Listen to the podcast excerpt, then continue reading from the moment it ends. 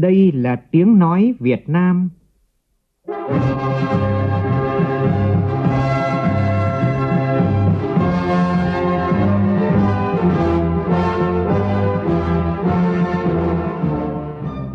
là tiếng nói Việt Nam, phát thanh từ Hà Nội, thủ đô nước Cộng hòa xã hội chủ nghĩa Việt Nam.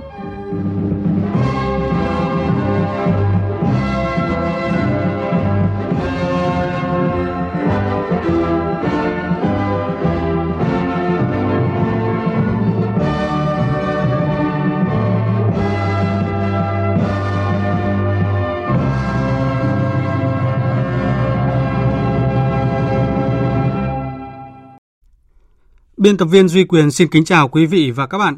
Mời quý vị và các bạn nghe chương trình Thời sự sáng nay thứ hai ngày 25 tháng 5 năm 2020, tức ngày mùng 3 tháng 4 nhuận năm canh tí. Chương trình có những nội dung chính sau đây.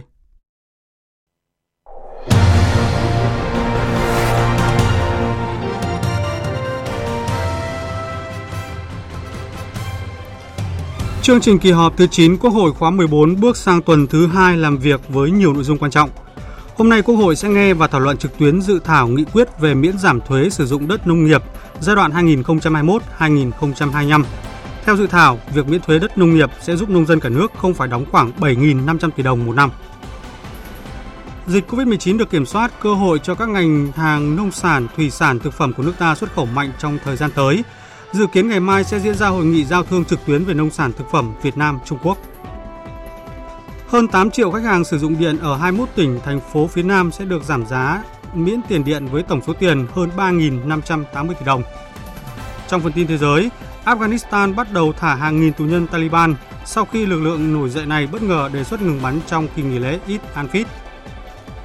Thủ tướng Anh quyết mở lại trường học bất chấp còn nhiều tranh cãi về mức độ an toàn trước dịch COVID-19.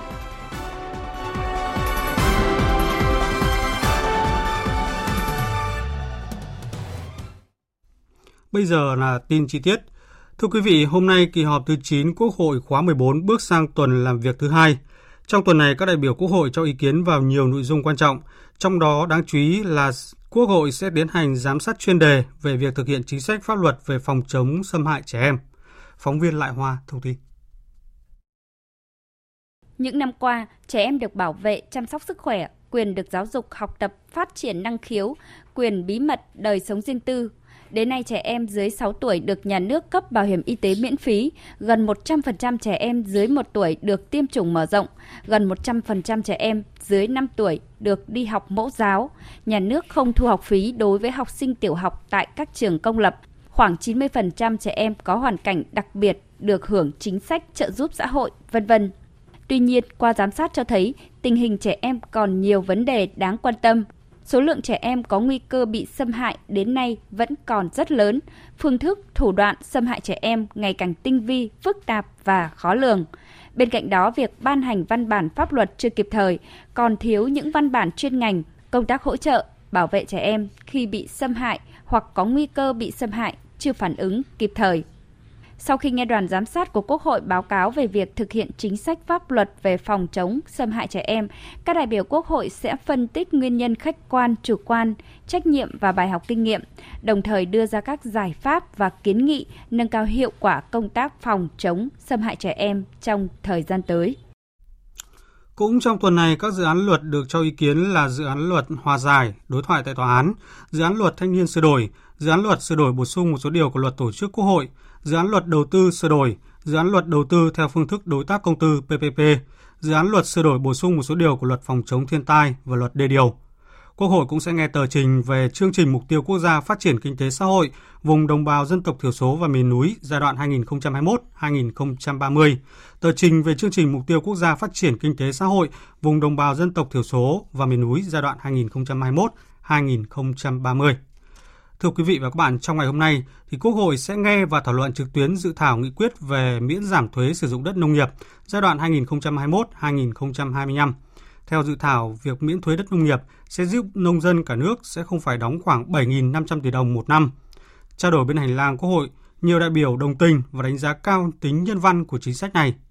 Ghi nhận của nhóm phóng viên Đỗ Minh và Kim Thạch Theo dự thảo nghị quyết về miễn thuế sử dụng đất nông nghiệp, Chính phủ trình Quốc hội đề xuất miễn thuế sử dụng đất nông nghiệp trong vòng 5 năm từ năm 2021 đến năm 2025 đối với toàn bộ diện tích đất nông nghiệp cho các đối tượng như hộ gia đình, cá nhân được nhà nước giao đất để sản xuất nông nghiệp, bao gồm cả đất được thừa kế, tặng cho, nhận chuyển quyền sử dụng đất, hộ gia đình, cá nhân là thành viên hợp tác xã sản xuất nông nghiệp, nông trường viên, lâm trường viên đã nhận đất giao khoán ổn định của hợp tác xã, nông trường quốc doanh, lâm trường quốc doanh để sản xuất nông nghiệp theo quy định của pháp luật.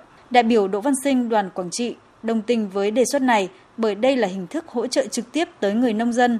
Tôi rất đồng tình ủng hộ ở cái việc miễn giảm này. Cái đối tượng được thụ hưởng cái này thì nó rất là lớn, đặc biệt là đối với nông dân và nông thôn. Ví dụ một đồng miễn thuế cho người ta cũng là một cái sự rất quý để người ta làm sao tức là mở rộng được sản xuất, tích tụ được uh, và là nguồn vốn để phát triển.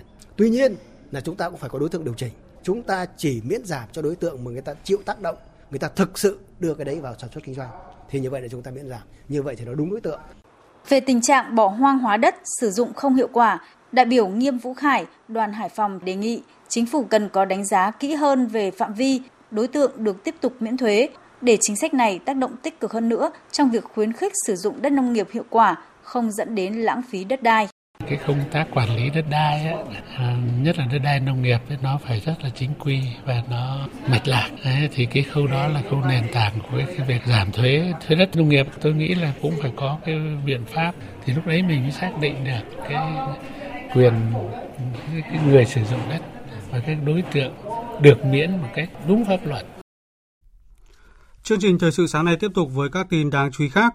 Khoảng 10 giờ sáng nay, các cơ quan chức năng của Việt Nam và Đại sứ quán Việt Nam tại Nhật Bản sẽ thực hiện chuyến bay đưa hơn 300 công dân Việt Nam có hoàn cảnh khó khăn, du học sinh và các trường hợp khác từ Nhật Bản về nước. Tin của phóng viên Bùi Hùng, thường trú tại Nhật Bản. Chuyến bay đặc biệt mang số hiệu VN311 của Vietnam Airlines sẽ chở 343 công dân Việt Nam có hoàn cảnh khó khăn nhất đang sinh sống tại Nhật Bản về nước vào lúc 10 giờ ngày 25 tháng 5. Máy bay sẽ cất cánh từ sân bay Narita về Hà Nội. Chuyến bay có 141 phụ nữ mang thai, 36 người bệnh hiểm nghèo, 84 trẻ em, người cao tuổi, 19 trường hợp nhân đạo, còn lại là các trường hợp gặp khó khăn đặc biệt về kinh tế, du học sinh, lao động hết hạn, thăm thân. Trước đó vào ngày 12 tháng 4 và ngày 23 tháng 4 đã có hai chuyến bay chở hàng trăm công dân Việt Nam có hoàn cảnh khó khăn tại Nhật Bản về nước. Thực hiện chính sách giảm giá điện cho người dùng điện do dịch COVID-19 của chính phủ, hơn 8 triệu 200 nghìn khách hàng sử dụng điện ở 21 tỉnh, thành phố phía Nam, từ Ninh Thuận đến Cà Mau không bao gồm thành phố Hồ Chí Minh, dự kiến sẽ được giảm giá điện miễn tiền điện với tổng số tiền hơn 3.580 tỷ đồng. Tin cho biết.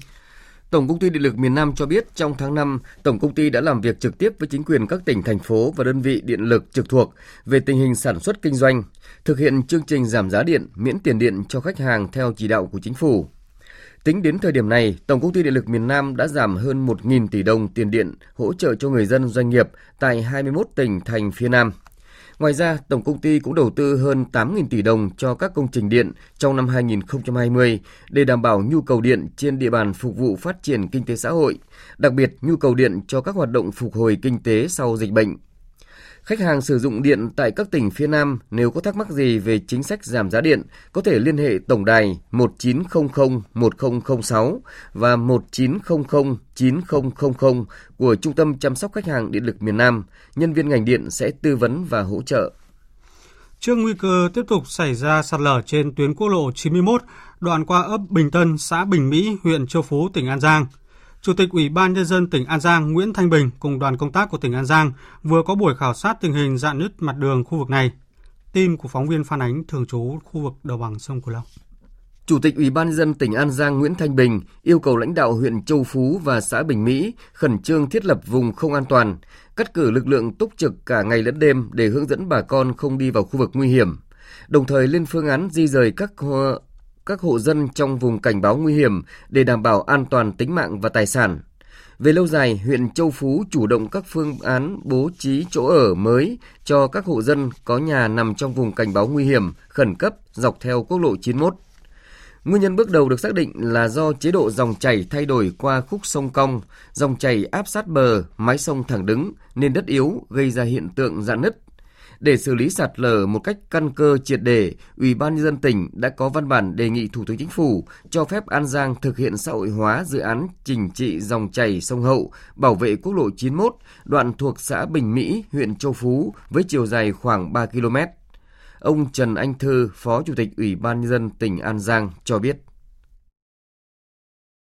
Quan điểm Ủy ban tỉnh xử lý khắc phục thì nó sẽ có hai cái nhóm. Nhóm thứ nhất là chỉnh trị dòng chảy, hay nói tới chung là xử lý mà không tốn tiền. Phải kết hợp với cái chỉnh trị dòng chảy đó để nạo vét tận thu ờ, khoáng sản. Thì chỉ cần nạo vét xong ờ, chỉnh trị dòng chảy là cái, cái áp lực là nó nó đã đã bớt sạt lở rồi. Thì đó là cái nhóm thứ nhất. Nhóm thứ hai là gia cố bảo vệ, kè bảo vệ nhằm thúc đẩy xuất khẩu trái cây nông sản thực phẩm sang thị trường Trung Quốc. Thời gian tới, Bộ Công Thương và Bộ Nông nghiệp và Phát triển Nông thôn sẽ tổ chức hàng loạt sự kiện xúc tiến thương mại lớn. Dự kiến ngày mai và ngày kia sẽ diễn ra hội nghị giao thương trực tuyến về nông sản thực phẩm Việt Nam Trung Quốc. Tin cho biết. Tại hội nghị này, 21 doanh nghiệp của Việt Nam đang kinh doanh trong lĩnh vực nông sản, thủy sản, thực phẩm chế biến, đồ uống sẽ giới thiệu chào bán các sản phẩm cho các nhà nhập khẩu của tỉnh Vân Nam, Trung Quốc. Theo ông Đỗ Quốc Hương, phụ trách chi nhánh thương vụ Việt Nam tại Côn Minh, Vân Nam, Trung Quốc, hiện sản xuất nông nghiệp của tỉnh Vân Nam gặp nhiều khó khăn. Do vậy, từ nay đến hết tháng 6, tỉnh này cần số lượng lớn các nông sản thiết yếu như rau quả, lương thực, thực phẩm. Đây là cơ hội để các doanh nghiệp Việt Nam nắm bắt cơ hội kinh doanh các sản phẩm với địa phương này. Hội nghị giao thương trực tuyến nông sản thực phẩm Việt Nam Trung Quốc Vân Nam 2020 là sự kiện giao thương trực tuyến thứ ba với thị trường Trung Quốc do Cục Xúc tiến Thương mại phối hợp với các cơ quan liên quan thực hiện trong hai tháng qua. Ngay sau sự kiện với Vân Nam, các cơ quan chức năng của Việt Nam sẽ tiếp tục tổ chức hàng loạt sự kiện giao thương trực tuyến khác với Quảng Tây, Sơn Đông, Thanh Hải, Trùng Khánh, Chiết Giang của Trung Quốc. Tại đồng bằng sông Cửu Long, những tháng đầu năm nay khi dịch bệnh COVID-19 bùng phát, thị trường xuất khẩu mặt hàng cá tra phi lê sụt giảm mạnh. Giá cá tra nguyên liệu giảm thấp tận đáy và thời gian ừ, giảm kéo dài. Tuy nhiên, sau khi dịch bệnh đã được kiểm soát, người nuôi và doanh nghiệp chế biến xuất khẩu cá tra tại đồng bằng sông Cửu Long đang có những tín hiệu đáng mừng. Tin của phóng viên Đài Tiếng Nói Việt Nam thường trú tại khu vực đồng bằng sông Cửu Long. Theo Hiệp hội Chế biến và Xuất khẩu Thủy sản Việt Nam, do ảnh hưởng của đại dịch COVID-19 đã ảnh hưởng rất lớn đến xuất khẩu cá tra tại các thị trường như Trung Quốc, Hoa Kỳ, EU, Hàn Quốc. Đây cũng là những thị trường lớn và trọng điểm của xuất khẩu cá tra. Kim ngạch xuất khẩu cá tra đến ngày 30 tháng 3 đạt 334 triệu đô la Mỹ, giảm 29,3% so với cùng kỳ năm 2019. Tuy nhiên, sau khi dịch bệnh cơ bản được kiểm soát, một số thị trường tiềm năng đã có tín hiệu khởi sắc trở lại. Theo Bộ trưởng Bộ Nông nghiệp và Phát triển Nông thôn Nguyễn Xuân Cường, để thúc đẩy cạnh tranh và tái cấu trúc ngành hàng cá tra, đồng thời xây dựng thương hiệu cá tra Việt Nam, các địa phương, doanh nghiệp, vùng nuôi cần tập trung cải thiện chất lượng con giống, chất lượng cá tra nguyên liệu ở khâu nuôi gắn liền với việc cải thiện chất lượng môi trường, tập trung xây dựng dòng sản phẩm cá tra phi lê chất lượng cao, đa dạng hóa sản phẩm, phát triển dòng sản phẩm giá trị gia tăng. Trước mắt tháng 5, tháng 6 này, số 1 phải dồn vào thị trường Trung Quốc. Thứ hai, thị trường châu Âu. Tín hiệu hiện nay là từng quốc gia bắt đầu mở, mở từng phần kinh tế. Tháng 6, tháng 7 này mà tập trung được cái này, nhất là thị trường Nhật Bản, một cái sức tiêu thụ rất lớn, thì chúng ta phải tiếp cận sâu hơn dự báo khả năng ngành hàng cá tra có khả năng phục hồi hoàn toàn từ quý 3 tới và riêng thị trường Trung Quốc có thể phục hồi vào cuối tháng 5 này. Chính vì vậy, vấn đề đặt ra cần có kịch bản điều tiết sản xuất từ Bộ Nông nghiệp và Phát triển Nông thôn cùng các địa phương vùng đồng bằng sông Cửu Long để tránh xảy ra tình trạng thiếu nguyên liệu phục vụ chế biến và xuất khẩu. Những ngày qua, người sử dụng Internet của Việt Nam truy cập các trang Facebook, Gmail, YouTube tốc độ thấp, kết nối không ổn định. Nguyên nhân là do sự cố trên tuyến cáp quang biển AAG gặp sự cố.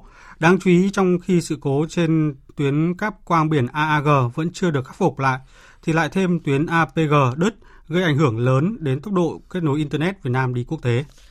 Đại diện một nhà cung cấp dịch vụ Internet ở Việt Nam xác nhận tuyến cáp quang biển Asia Pacific Gateway APG gặp sự cố trên đoạn S1.7 từ ngày 23 tháng 5, gây mất toàn bộ dung lượng kết nối Internet từ Việt Nam đi quốc tế.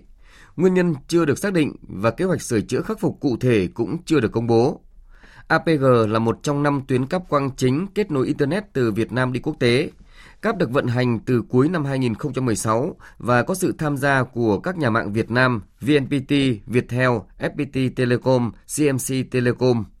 APG là tuyến cáp quan trọng và có tính ổn định cao.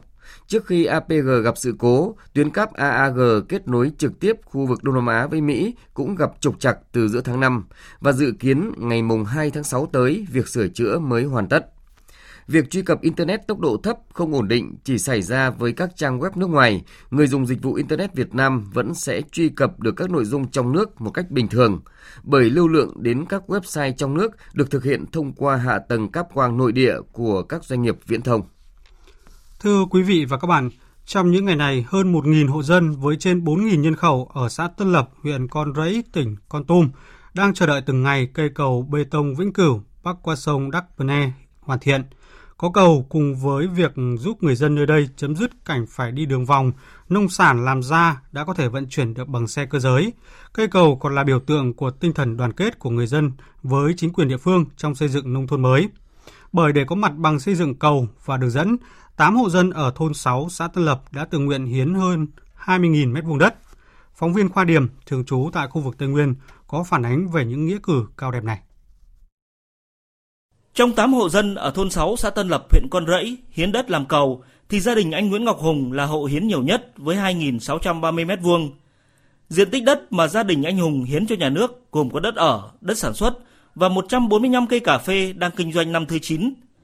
Chia sẻ về suy nghĩ của mình trước khi quyết định hiến một phần tài sản quý giá nhất của người nông dân để chính quyền địa phương mở đường làm cầu, anh Nguyễn Ngọc Hùng cho biết.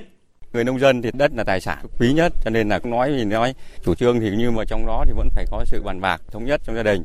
Bản thân thì cũng vận động vợ con trong gia đình thống nhất với chủ trương nhà nước theo cái chương trình là nhà nước và nhân dân cùng làm người ta hiến đất để cho cái công trình thi công để mang cái lợi ích cho cộng đồng dân cư phát triển kinh tế cùng với gia đình anh Nguyễn Ngọc Hùng còn hai hộ dân nữa ở trong thôn cũng hiến nhiều đất và đất có giá trị lớn là gia đình chị Nguyễn Thị Ngát hiến 2.464 mét vuông đất sản xuất Chị Ngô Thị Tuyết Sương hiến 13 mét đất mặt đường quốc lộ 24, hiện mỗi mét có giá khoảng 30 triệu đồng. Tổng cộng 8 hộ dân thôn 6 xã Tân Lập đã hiến cho nhà nước trên 20.000 mét vuông đất để làm cầu làm đường. Điều rất đáng quý, đáng trân trọng là tất cả các hộ hiến đất đều có chung suy nghĩ, đó là vì lợi ích chung. Chị Nguyễn Thị Ngát cho biết. Con đường mấy con cầu đi qua dãy nhà em là em cũng rất mừng. Không phải là vì em và tất cả bao nhiêu mọi người đều có nương dãy ở bên này. Có lợi thứ nhất là, nếu có nông sản hay là mọi thứ mà bán là không phải bị mất giá. Trước kia mà mùa mưa thì là bà con là muốn bán cái gì cũng không bán được. Tại vì đi qua ngầm là nước thì dâng lớn. Bên mình à, bên thôn sáu này bán cái gì là cứ phải thuê người bo hàng sang bên kia. Bà con là rất mong là có cái cầu lớn để xe ô tô qua lại được ông Đặng Tuấn Tịnh chủ tịch ủy ban nhân dân xã Tân Lập huyện Con Rẫy cho biết cũng như ở thôn 6 các hộ dân năm thôn còn lại trong xã cũng đều rất có tinh thần vì lợi ích chung. Đây là yếu tố quan trọng để xã hoàn thành 19 tiêu chí đạt chuẩn nông thôn mới vào năm 2019 vừa qua. Không riêng một có thôn sáu một cả cái xã này đều có đồng tình thống nhất. Nói chung là nhà nước yêu cầu gì là dân họ ủng hộ cái đó, không có gây phiền hà gì hết. Vừa qua để nông thôn mới sản lập cũng hiến đất rất nhiều. Hiến đất hiến cây nói chung không đền bù gì, người dân cũng ủng hộ trăm trăm.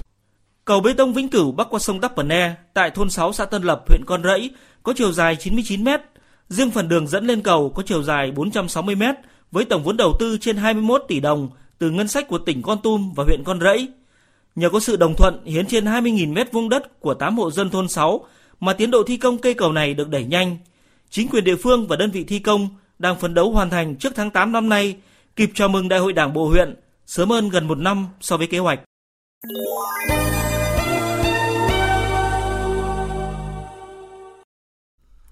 Chương trình thời sự sáng nay tiếp tục với phần tin thế giới. Chính quyền đặc khu hành chính Hồng Kông Trung Quốc tối qua ra tuyên bố chỉ trích mạnh mẽ các hành vi vi phạm pháp luật, bạo lực nghiêm trọng của những đối tượng biểu tình quá khích, đồng thời ủng hộ cảnh sát thực thi pháp luật.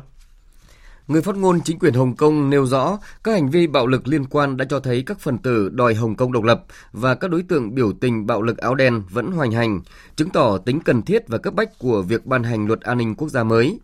Trong khi đó, thì Cục Quản lý Y tế Hồng Kông cho biết tính đến thời điểm hiện tại có 6 người được đưa đi cấp cứu tại bệnh viện, trong đó có một người trong tình trạng nguy kịch. Theo Tân Hoa Xã, cảnh sát Hồng Kông cho biết lực lượng này đã bắt giữ ít nhất 180 đối tượng khi một số lượng lớn người biểu tình tham gia các cuộc tụ tập trái phép và tiến hành các hành vi bạo lực ở khu vực đảo Hồng Kông. Cảnh sát đã phải bắn đạn hơi cay để giải tán đám đông, đồng thời điều xe vòi rồng và xe bọc thép để canh phòng. Tổng thống Afghanistan Ashraf Ghani đã bắt đầu tiến trình phóng thích 2.000 tù nhân Taliban như một cử chỉ thiện chí sau khi lực lượng nổi dậy này bất ngờ đề xuất ngừng bắn trong kỳ nghỉ lễ Eid al-Fitr. Tin cụ thể như sau. Trên tài khoản mạng xã hội Twitter, người phát ngôn của Tổng thống Ghani, ông Sedik Sediki nhấn mạnh rằng quyết định thả tù nhân được đưa ra để đảm bảo thành công cho tiến trình hòa bình.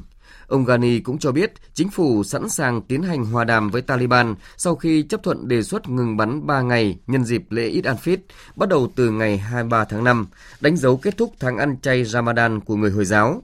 Theo một thỏa thuận hòa bình được Mỹ và Taliban ký kết hồi tháng 2, chính phủ Afghanistan sẽ phóng thích khoảng 5.000 tù nhân Taliban, trong khi lực lượng này trả tự do cho 1.000 nhân viên an ninh Afghanistan. Việc trao đổi tù nhân được coi là một động thái xây dựng lòng tin hướng tới các cuộc đàm phán hòa bình, thực chất được chờ đợi bấy lâu giữa chính quyền Kabul và Taliban. Trước đó, hai bên cũng đã lần lượt thả khoảng 1.000 và 300 tù nhân của nhau. Về tình hình dịch COVID-19 trên thế giới, tính đến dạng sáng nay theo giờ Việt Nam, thế giới đã ghi nhận gần 5 triệu 435 nghìn ca mắc COVID-19, trong đó có gần 345 nghìn ca tử vong. Như vậy, chỉ trong vòng 24 giờ qua, thế giới ghi nhận thêm gần 40.000 ca nhiễm mới với gần 900 ca tử vong.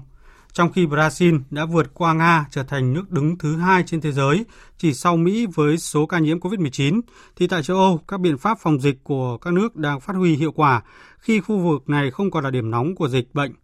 Liên tiếp trong nhiều ngày qua, số ca nhiễm mới và tử vong tại châu Âu đều giảm, riêng Nga thì số ca nhiễm mới vẫn tăng cao.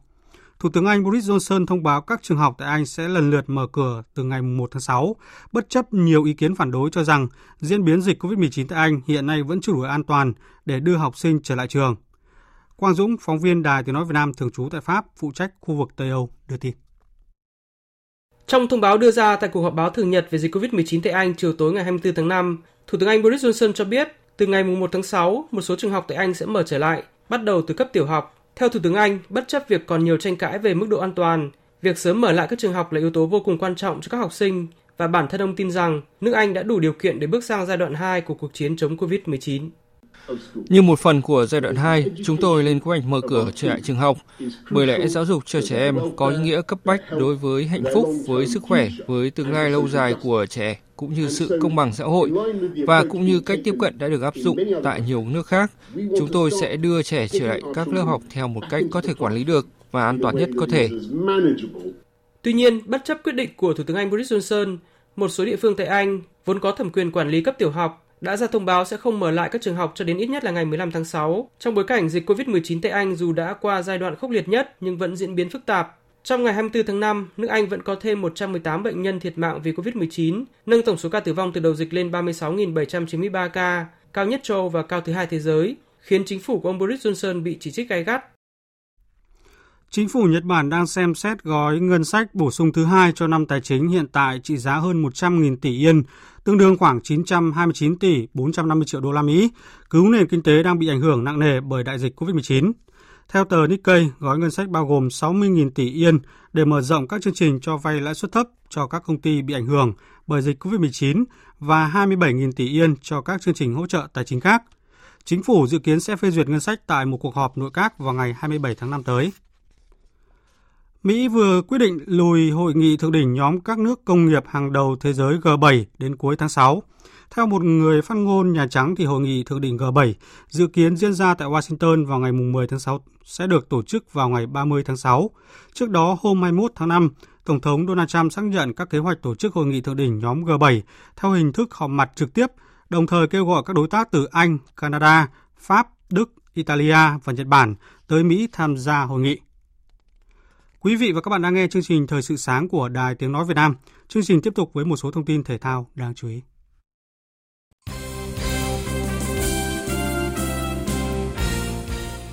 Trong khuôn khổ vòng đấu loại trực tiếp Cúp Quốc gia 2020, chiều qua trên sân Vinh, Sông Lam Nghệ An thắng Bình Định với tỷ số 1-0. Trong khi đó, SHB Đà Nẵng cũng giành chiến thắng trước Huế với tỷ số 1-0. Ở trận đấu cùng giờ, Bà Rịa Vũng Tàu đã gây bất ngờ trước Sài Gòn FC khi giành chiến thắng 2-1. Trận đấu giữa hai đội An Giang và Long An trên sân vận động An Giang kết thúc với tỷ số 2 đều trong hai hiệp đấu chính thức. Kết quả cuối cùng, An Giang thắng Long An với tỷ số 6-5 sau loạt đá luân lưu. Như vậy cùng với Sông Lam Nghệ An, các đội SHB Đà Nẵng, Bà Rịa Vũng Tàu, An Giang đã giành quyền vào vòng 1-8 Cúp Quốc gia 2020. Chuyển sang thông tin chặng 6 cuộc đua xe đạp cúp truyền hình Thành phố Hồ Chí Minh 2020 từ thành phố Đà Nẵng đi thành phố Tam Kỳ dài 130 km diễn ra ngày hôm qua. Kết quả cuối cùng, tay đua Nguyễn Tấn Hoài, dược Domesco Đồng Tháp đã cán đích đầu tiên. Với chiến thắng này, tay đua người Đồng Tháp đã củng cố vững chắc chiếc áo vàng và áo xanh tổng sắp. Hôm nay giải sẽ thi đấu chặng 7, đua vòng quanh thành phố Tam Kỳ, sau đó nghỉ một ngày trước khi bước vào chặng đua dài nhất giải với cự ly 230 km từ thành phố Tam Kỳ đi thành phố Quy Nhơn vào ngày 27 tháng 5 tới. Tại giải bóng đá vô địch quốc gia Đức, tối qua câu lạc bộ Leipzig đã có đại thắng 5-0 trước Menzer, giữ vị trí thứ 3 trong bảng xếp hạng với 54 điểm, kém đội dẫn đầu bảng Bayern Munich 7 điểm. Cũng trong tối qua, câu lạc bộ Sanker 04 chịu thua Augsburg với tỷ số 0-3. Dự báo thời tiết. Phía Tây Bắc Bộ ngày nắng nóng, có nơi có nắng nóng gay gắt, chiều tối và đêm có mưa rào và rông, cục bộ có mưa vừa, mưa to, gió nhẹ, nhiệt độ từ 23 đến 38 độ. Phía Đông Bắc Bộ và Thanh Hóa ngày nắng nóng, chiều tối và đêm có mưa rào và rông, riêng khu vực Trung Du và vùng núi có mưa vừa, mưa to, có nơi mưa rất to, gió Đông Nam cấp 2, cấp 3, nhiệt độ từ 24 đến 37 độ. Các tỉnh từ Nghệ An đến Thừa Thiên Huế ngày nắng nóng, vùng núi có nắng nóng gay gắt, có nơi đặc biệt gay gắt, chiều tối và đêm có mưa rào và rông vài nơi, gió Tây Nam cấp 2, cấp 3, nhiệt độ từ 26 đến 39 độ. Các tỉnh ven biển từ Đà Nẵng đến Bình Thuận ngày nắng nóng, có nơi có nắng nóng gay gắt, chiều tối và đêm có mưa rào và rông vài nơi, gió Tây Nam cấp 2, cấp 3, nhiệt độ từ 26 đến 38 độ. Tây Nguyên có mưa rào và rông vài nơi, riêng chiều tối và tối có mưa rào và rông rải rác, gió Tây Nam cấp 2, cấp 3, nhiệt độ từ 22 đến 34 độ. Nam Bộ có mưa rào và rông vài nơi, riêng chiều tối và tối có mưa rào và rông rải rác, gió Tây Nam cấp 2, cấp 3, nhiệt độ từ 26 đến 35 độ. Khu vực Hà Nội ngày nắng nóng, chiều tối và đêm có mưa rào và rông, cục bộ có mưa vừa mưa to, gió Đông Nam cấp 2, cấp 3, nhiệt độ từ 26 đến 37 độ. Tiếp theo là dự báo thời tiết biển.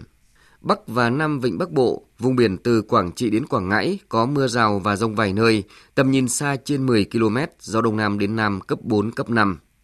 Vùng biển từ Bình Định đến Ninh Thuận có mưa rào và rông vài nơi, tầm nhìn xa trên 10 km, gió Nam đến Tây Nam cấp 4, cấp 5. Vùng biển từ Bình Thuận đến Cà Mau có mưa rào rải rác và có nơi có rông, tầm nhìn xa trên 10 km, giảm xuống 4 đến 10 km trong mưa, gió Tây Nam cấp 3, cấp 4. Vùng biển từ Cà Mau đến Kiên Giang có mưa rào và rông rải rác. Trong cơn rông có khả năng xảy ra lốc xoáy và gió giật mạnh. Tầm nhìn xa trên 10 km, giảm xuống 4 đến 10 km trong mưa, gió nhẹ. Khu vực quần đảo Hoàng Sa thuộc thành phố Đà Nẵng và khu vực quần đảo Trường Sa thuộc tỉnh Khánh Hòa có mưa rào và rông rải rác. Trong cơn rông đề phòng lốc xoáy và gió giật mạnh. Tầm nhìn xa trên 10 km, giảm xuống 4 đến 10 km trong mưa, gió Tây Nam cấp 4, Vịnh Thái Lan có mưa rào và rông rải rác, trong cơn rông có khả năng xảy ra lốc xoáy và gió giật mạnh. Tầm nhìn xa trên 10 km, giảm xuống 4 đến 10 km trong mưa, gió nhẹ. Những thông tin thời tiết vừa rồi đã kết thúc chương trình Thời sự sáng nay của Đài Tiếng Nói Việt Nam. Chương trình hôm nay do các biên tập viên Duy Quyền, Phương Anh tổ chức biên soạn và thực hiện, cùng sự tham gia của phát thanh viên Hoàng Sang, kỹ thuật viên Mai Huệ, chịu trách nhiệm nội dung Nguyễn Vũ Duy. Cảm ơn quý vị đã quan tâm lắng nghe. Kính chào và hẹn gặp lại.